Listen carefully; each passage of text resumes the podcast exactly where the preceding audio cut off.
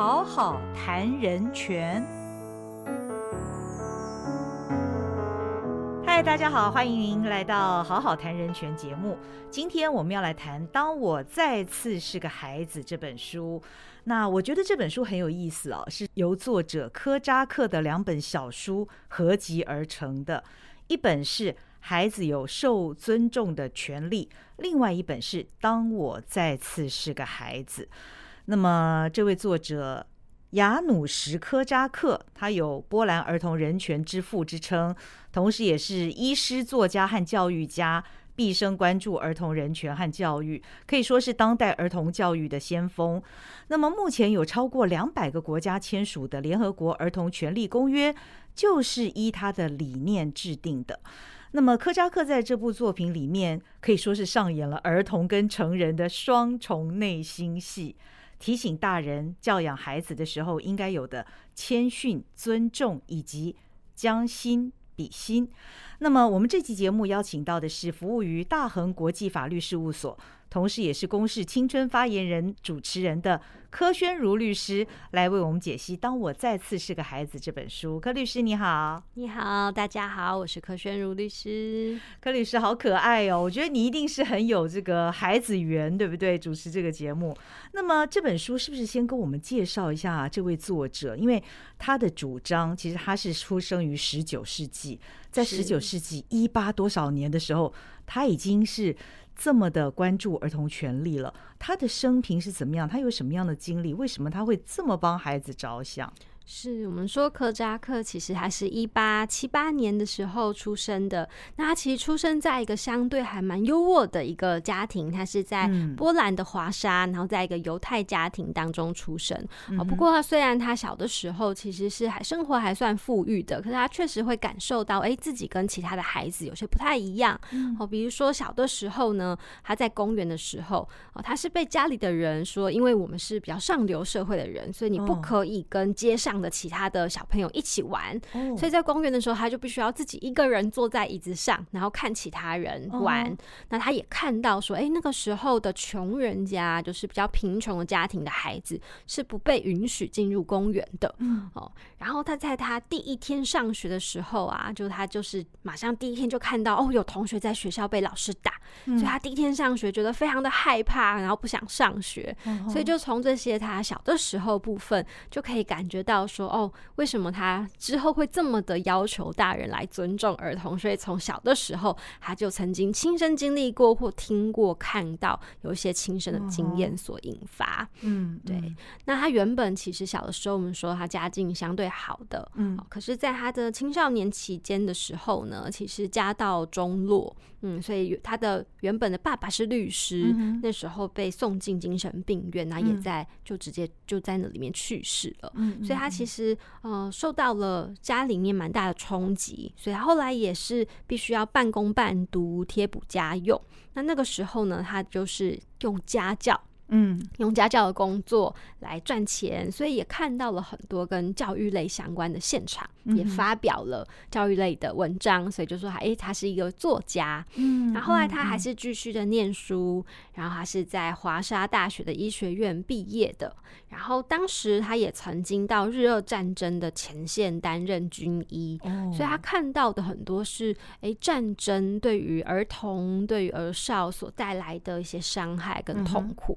嗯，然后在一九一二年的时候呢，他就就任了犹太孤儿院，我们说叫孤儿之家的院长，然后开始经营这个孤儿院的。过程，那他有个很特别的部分哦，就是他非常重视是以儿童为主体的教育，所以他都会跟他们的老师啊，哈，跟其他相关的教育人员说，诶，在你要想要骂孩子的时候，想要惩罚孩子的时候，你要先看看他的心，就看看孩子的心，嗯，好，所以他其实有一个很特别，大家常常会会耳熟能详，是他创办了一个叫同伴法院，其实以大人的角度来说，像是儿童法庭。这样的概念，同伴法同伴法庭，对对对，哦，同伴同伴同伴法庭。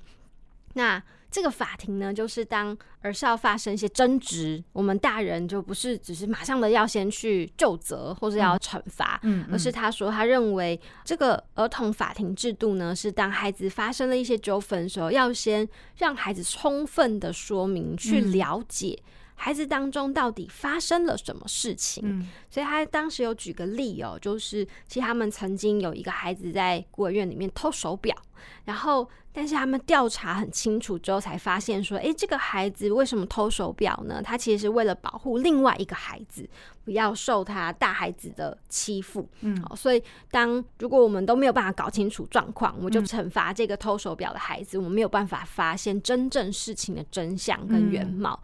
所以他就非常鼓励说，诶，其实大人要先了解。真相是什么？然后，并且邀请孩子跟大人一起，我们来讨论怎么解决问题，而不是由大人来决定说好，那你就去发展，你就怎么样怎么样啊，就不是由大人单方面的来决定的。哦，所以他一直以来，从他出生，他儿童时期的家庭背景，到他成长之后的经历，再再的都让他关注儿童权利。是，然后。一，并且一直这样子到生命的最后。嗯，说在一九四二年的时候，二战期间，因为他是犹太的背景嘛，嗯所以当时就是他准备跟孩子们要被送入那个集中营。那其实他自己本来是有机会。是可以被豁免出去，然后有人他的身份的关系，可是当时他放弃这样的机会，然后决定在最后的生命的最后一刻，仍然是陪伴在他所有的孩子旁边，所以后来真的就跟孩子们一起进入集中营，也在里面遇难了。哦，哇，这位这个儿童权利之父真的非常非常的了不起。其实我们每一个人从小，特别是我们小时候受到的经历，经常会对我们的一生。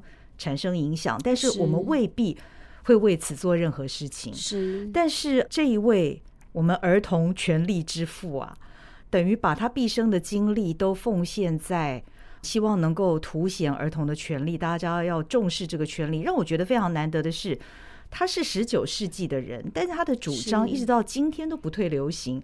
那换句话说呢，对于儿童权利，我们大人所忽略的部分。是从十九世纪一直到现在，其实几乎是一样的。我们对待孩子的方式，有的时候我在看这本书的时候，常常觉得好惊讶，因为确实啊，这个两本小书的出版背景，其实在一九二九年或一九二五年，差不多在这个年代，跟现在其实也大概要一百年的时间了。可是我在看的时候，哎呀，对大人对待孩子的描写、撰写，有时候会觉得哇，怎么好写实哦，跟现在差不多，很非常的细微，对，跟现在是差不多。的，比如说里面讲到，他说：“哎，大人一直以为小孩是小小的，嗯，所以他的快乐跟困难应该都是小小的，嗯嗯，所以我们不太容易很重视孩子的需要或者孩子遇到的困难，嗯嗯，那这个真的让我我刚好呃上个礼拜 回去亲戚家，然后家里有一个小一的这个小女生，然后她跟妈妈讲说，她下学期要上捏陶土课，因为它需要舒压，大人就是在笑说，你才小一。你有什么好舒压的？你根本就没有压力。哎，可是从我们这一本就是这个科甲克的书里面，就会看到说，他说觉得小孩子其实有好多好多的困难跟痛苦，其实是不亚于大人的。嗯嗯嗯，对，所以他就是从孩子的视角跟立场，会很清晰的看到，可能在大人认为啊，小孩没什么啦，你就是。念书又不用赚钱，嗯，有什么好困难的呢？可是他会很细微去看到孩子的每一天的生活，嗯，其实都有经历好多好多的困难跟纠结，然后鼓励大人其实更重视这样子小小的声音。嗯，这个其实是给我们一个很好的提醒哦，就是说，虽然我们是自以为什么都懂的大人，至少比那些孩子都懂，但是其实当孩子们表达他们的情绪的时候，我们应该试着。呃，从孩子的角度来想这个事情啊，是那因为这本书《当我再次是个孩子》，它是由两本小书合集而成的。前半部是孩子有受尊重的权利，后半部是当我再次是个孩子。那其实真的里面有很多内心戏跟角色扮演呢。那请柯律师来帮我们介绍一下这本书的前半部跟后半部，你觉得你在读过之后有哪一些是呃你觉得非常值得分享，让你印象很深刻的部分？是这本书哦，我真的读了，觉得哇，真的是很受启发跟被提醒。然后，所以我整本书其实就是画了超级多的笔记，折了超多页的。好，所以本来想分享很多，但是几个我自己觉得哎特别有印象的。或者是呃特别受到感动的部分哦，它其实这是两本小书嘛，所以说在前半的那个孩子有受尊重的权利，它其实是用叙说的方式，好去讲说，哎，其实不管是哪一种孩子，他应该都要受到跟成人一样的尊重。那里面有几个部分，我觉得其实真的是蛮写实的，还在讲说。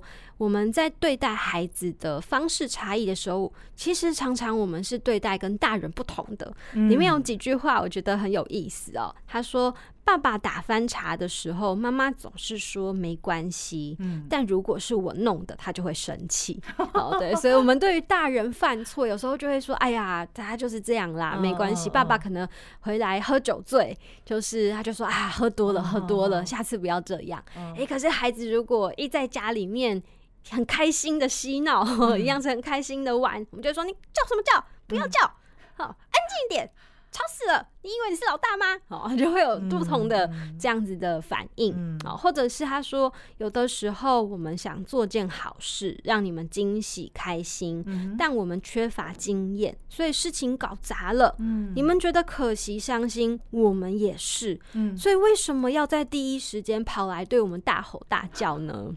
哦，这个其实有时候也很容易想到，比如说孩子有时候想说，我今天要帮忙洗碗，哇，把碗盘弄。破了，或是他今天想要帮忙端菜，把整个这个碗菜撒在地上。哎，确实，我们看常常看到大人就是会说：“你到底在干什么？”太不小心了。对，嗯。不要弄就不要弄，不会弄就不要弄。你看现在弄成这样子，谁要收拾？还不是我要收拾啊？可能就会有很多生气的情绪出来。可是，哎，有时候我们就会很难在第一时间去想到，对呀，孩子其实是很想帮忙。当我们觉得很难受的时候，他们其实也好难受哦。那面对这么难受的孩子，我们怎么还要对他生气？好，所以他会比较讲，然后说，我们其实对待好多大人跟对待孩子的差异。比如说，大人动作慢的时候，我们会说：“哎，他动作比较慢。”嗯，可是小孩子，我们就说拖拖拉拉的，都不用心，好，根本就故意在那边拖你的时间，啊，爱吃不吃的，哈，等等，我们会用比较负向情绪去形容，哦，或者是我们很多事情对孩子做的时候，不会对大人做，比如说我不会。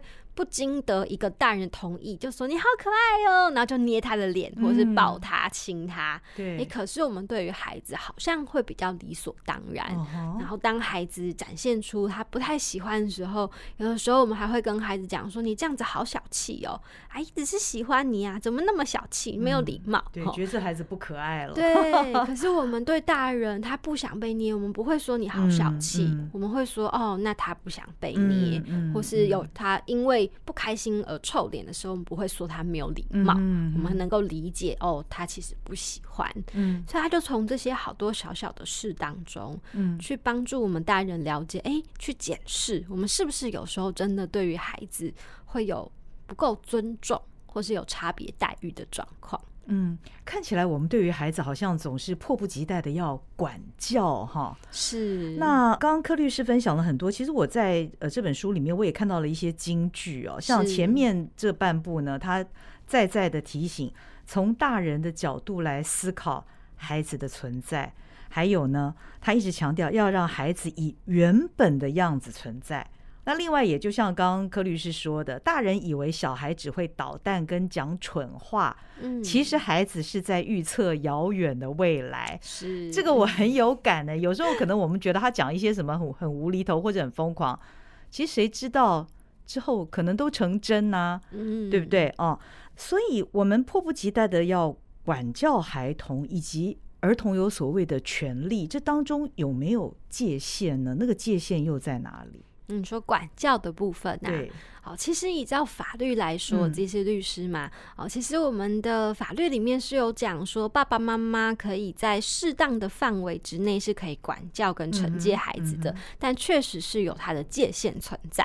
那法律上面确实有它的标准啦，我们说要比例原则，比例原则的意思，它内容有说，第一个哦，你做这个管教要有正当性，第一个它必须要先有一个被惩罚的事由，你不能我今天回家我看你不顺眼，觉得你处在那里就是来找我麻烦的，好，我就话不说，然后就直接拿了东西就一顿打。我们就说，哎，这个其实是我可能在有时候在公司啊，在外面心情不好，我迁怒孩子，所以。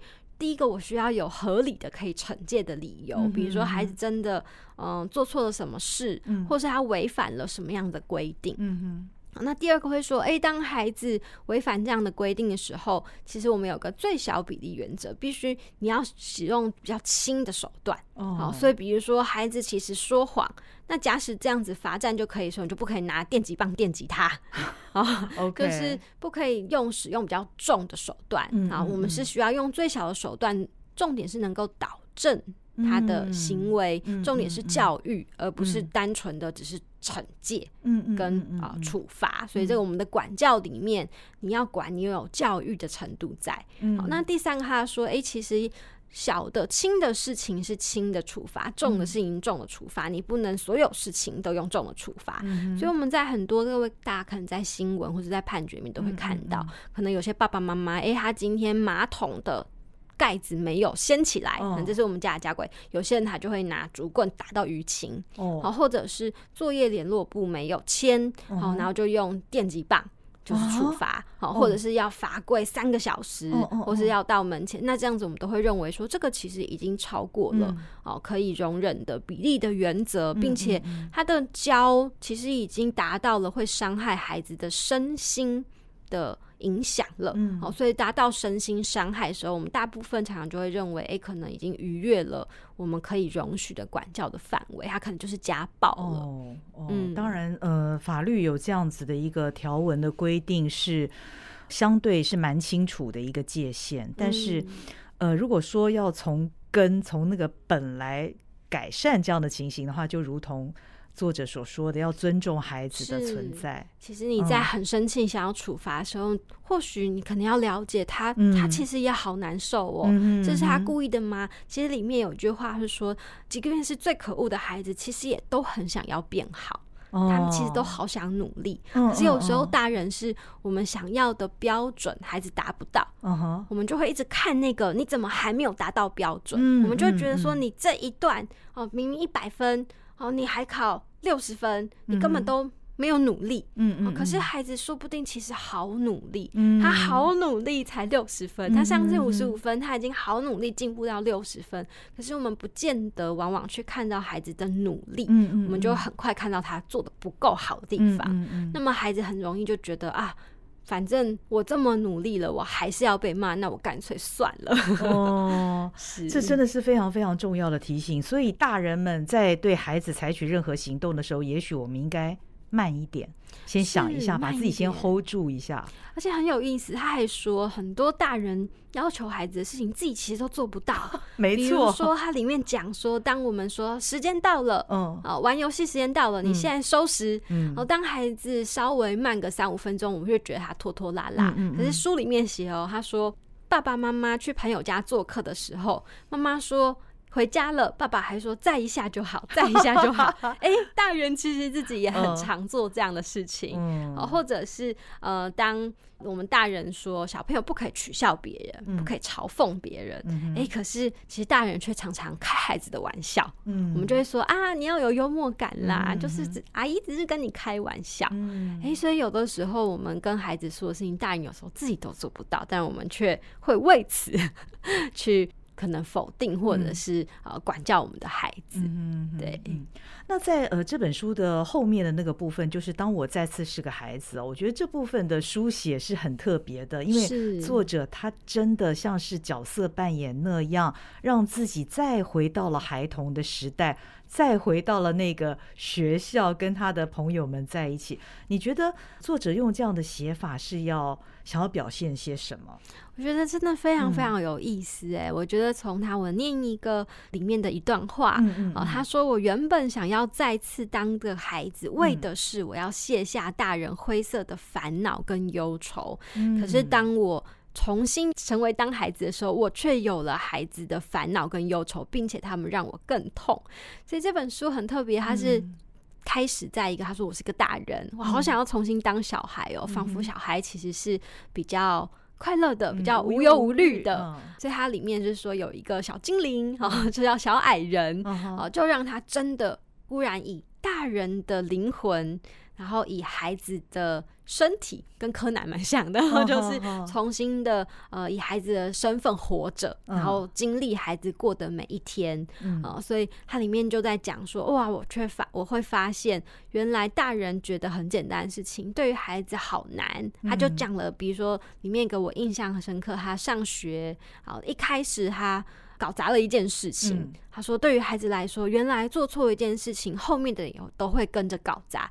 他上课就没有办法专心，一直在想前面的事情。结果他上课不专心，又被老师对说你怎么都不专心。然后他因为呃有一个事情之后被其他同学嘲笑跟羞辱，哇，所有事情都不好了。所以他说。”当孩子后面的也跟着搞砸，已经够难过了，结果大人还来对我们大吼大叫跟责骂，而不是鼓励跟安慰。他以孩子的部分觉得哇，过得好辛苦，所以那书里面很特别。嗯，他每次就会回想说，哦，当我重新成为老师的时候，我要。改成什么样方式来对待我的孩子，或是他会不断的反思，嗯，说，哎，对呀，我现在有这么难受的心情，我这么不喜欢这个校长或老师对待我的方式，可是我以前是老师的时候，我看到好生气，我也是直接骂，所以有很多这种在大人跟孩子的角色间抽换的的心情，嗯哼，我读的时候真的也常常真的会发现，哇，其实。啊，变成大人的时候，我会忘，有时候会忘记，我其实也是一个孩子。嗯，然后成为大人的时候，有时候你会。就会看孩子，觉得哇，其实是很容易的，嗯，可是会忘记说哇，其实当孩子的时候要烦恼的好多。嗯，我要烦恼的是我我自己够好吗？我的同学喜欢我吗？我的老师喜欢我吗？我在各个表现上面做的事情，我可以达到我自己觉得的标准吗？或是别人的标准吗？还是很受挫呢？然后我有手足的关系，我有。爱情有亲情，有友情，有各方面的部分要照顾。然后课业在大人面前看起来很简单，可是，在孩子的心中，每上升一个 level，可能都是会充满很多挑战，也很容易失败跟挫折的。嗯，那我们这个书在读的时候，我就真的很被提醒，就是要回去孩子的那一个位置跟视角，你就会看到其他的生活。或许其实说不定比大人都还更不容易，真的。所以看起来父母跟老师们 应该都要看看这本书，可见这个作者有多爱孩子哦。虽然他的书名是《当我再次是个孩子》，但是我读着的时候呢，我觉得他的身体里面始终住着一个孩子。哎，嗯嗯，他一直以孩子的视角为视角。对，嗯，那这本书。跟我们的儿童权利公约有什么互相呼应的地方呢？我觉得太呼应了，整本都非常呼应。哎，我们说儿童权利公约，其实我们从它四大原则来看哦，儿童权利公约里面有四大个我们说最根本的原则哦，一个是儿童最佳利益原则哦，他在讲的是说，哎，我在判断跟孩子相关的事情的时候，我要以孩子的最佳利益来判断。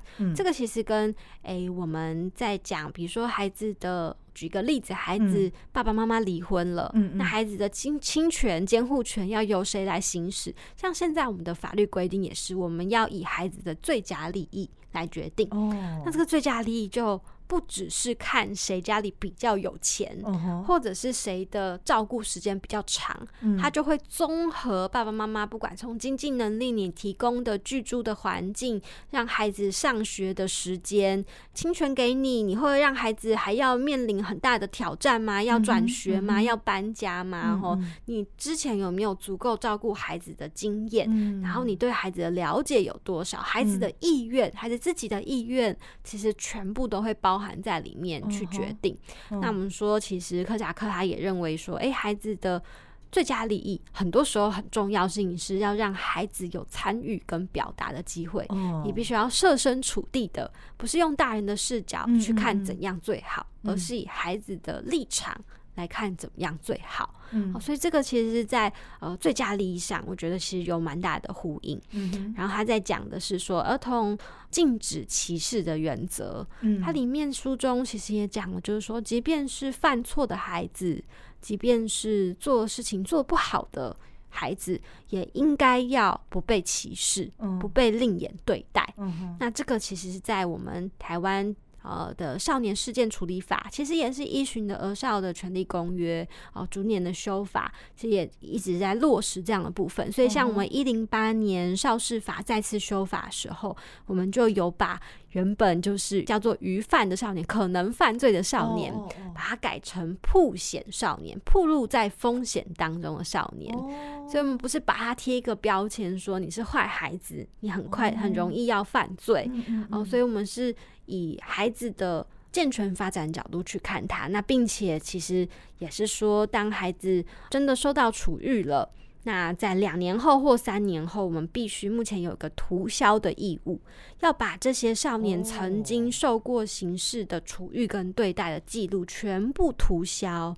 那为的就是让他们不用背负着像我是犯罪少年的标签，或者是这样子的前科，那他们可以重新的不被差别对待的，重新的好好的发展。然后当个大人，所以我们其实现在很多的落实，我觉得也都跟科贾克他的理念跟书中里面讲的很多部分是很相互呼应的。嗯嗯嗯，这个真的非常非常重要。那我不知道，因为其实各国文化不同，那以台湾哦，台湾在儿童权利方面的实践。那以我们说亚洲人的文化，总是好像以前我们总是讲父权啦，对不对？父权。那现在其实也不只是父权，就是说大人好像总是比较权威一点。那西方给人的感觉，相较似乎是比较民主、尊重一点。那我不知道台湾在呃儿童权利这个方面的实践有没有文化方面的一些差异？是台湾，其实目前我们说《儿童权利公约》又本来是一个国际法的公约，但是台湾其实在一零三年的时候，呃，有三读通过《儿少权利公约》的施行法，那也真的在当年的十一月二十号，就是我们的国际儿童人权日啊，有施行。所以目前我们说《儿童权利公约》的效力在台湾是有国内法化的效力，它不只是一个国际，是已经落实到我们的法规里面。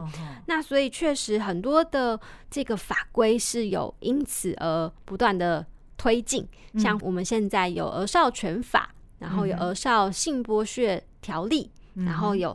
呃，我们的家庭暴力防治法里面，其实对于家庭暴力管教，其实也都有相关的规定哦。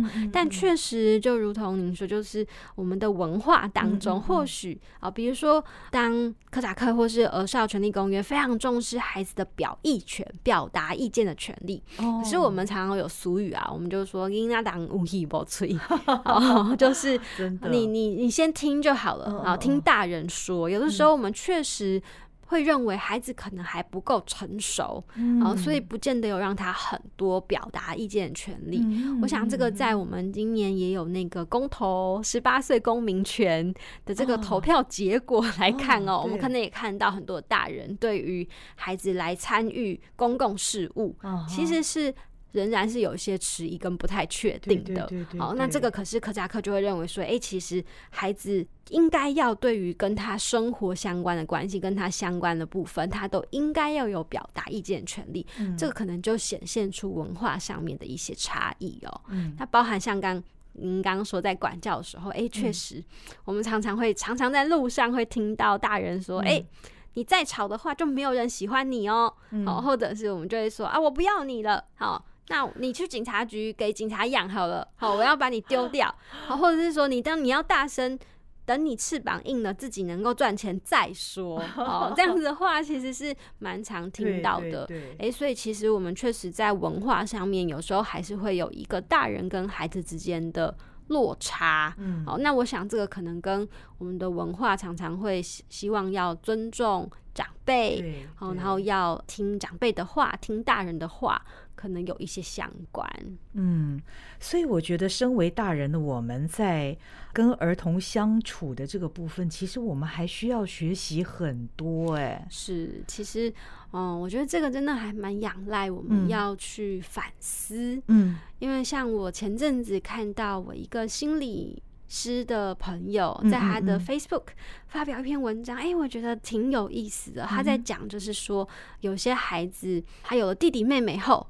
好，我们会发现很多爸爸妈妈会发现说，哎，那这个哥哥姐姐常常很容易生气，因为他觉得弟弟妹妹抢走了爸爸妈妈哦，因为爸爸妈妈需要照顾比较年幼的孩子被抢走，所以他的个性有时候会说老大变得脾气变得很差，嗯，好，或者是他就会一直出现退化的行为，明明他已经会自己吃饭了，他就会说我不会吃饭，我要妈妈喂。哎，很多大人会认为说孩子这样子，哇。好麻烦哦，好，或者是你明明就会自己吃饭，你为什么不自己吃呢？哦，就是会会有点想要管教孩子。可是，哎，我看到我的心理师朋友说，其实这件事情你有没有想过，对于孩子来说好难好难哦。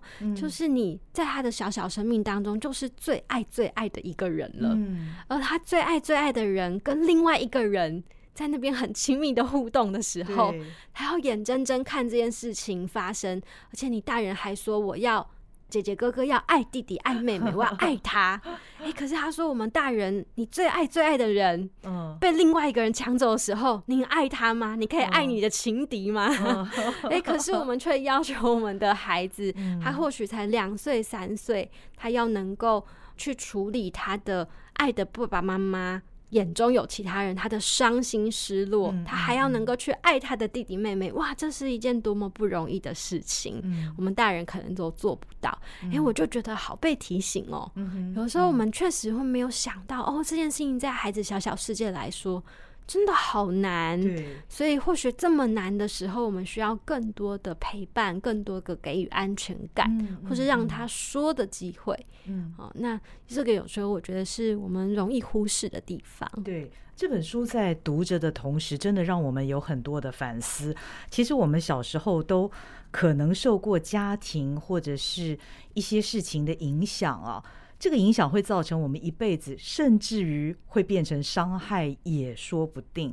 所以呢，现在我们已经长成为大人了，我们可能也要像这个作者一样，再次在心里面回到那个再是孩子的时候，从孩子的视角来看一下大人对我们的作为是不是这么适当。那呃，这本书里面作者有讲一段话，他说：“大人了解孩子，就可以跟孩子好好相处。”就不会再养出下一代内在受伤的大人。是对这个真的是很具有意义的一本书。那今天也非常谢谢柯律师跟我们解析这本书。那我相信呢，讲到这里，应该大家都蛮想好好的看看这本书的，真的很值得一读。那今天也非常谢谢柯律师，谢谢您的收听。我们下回好好谈人权，我们再会喽，拜拜，拜拜。本节目由国家人权委员会委托国家教育研究院与好好听文创公司共同制作。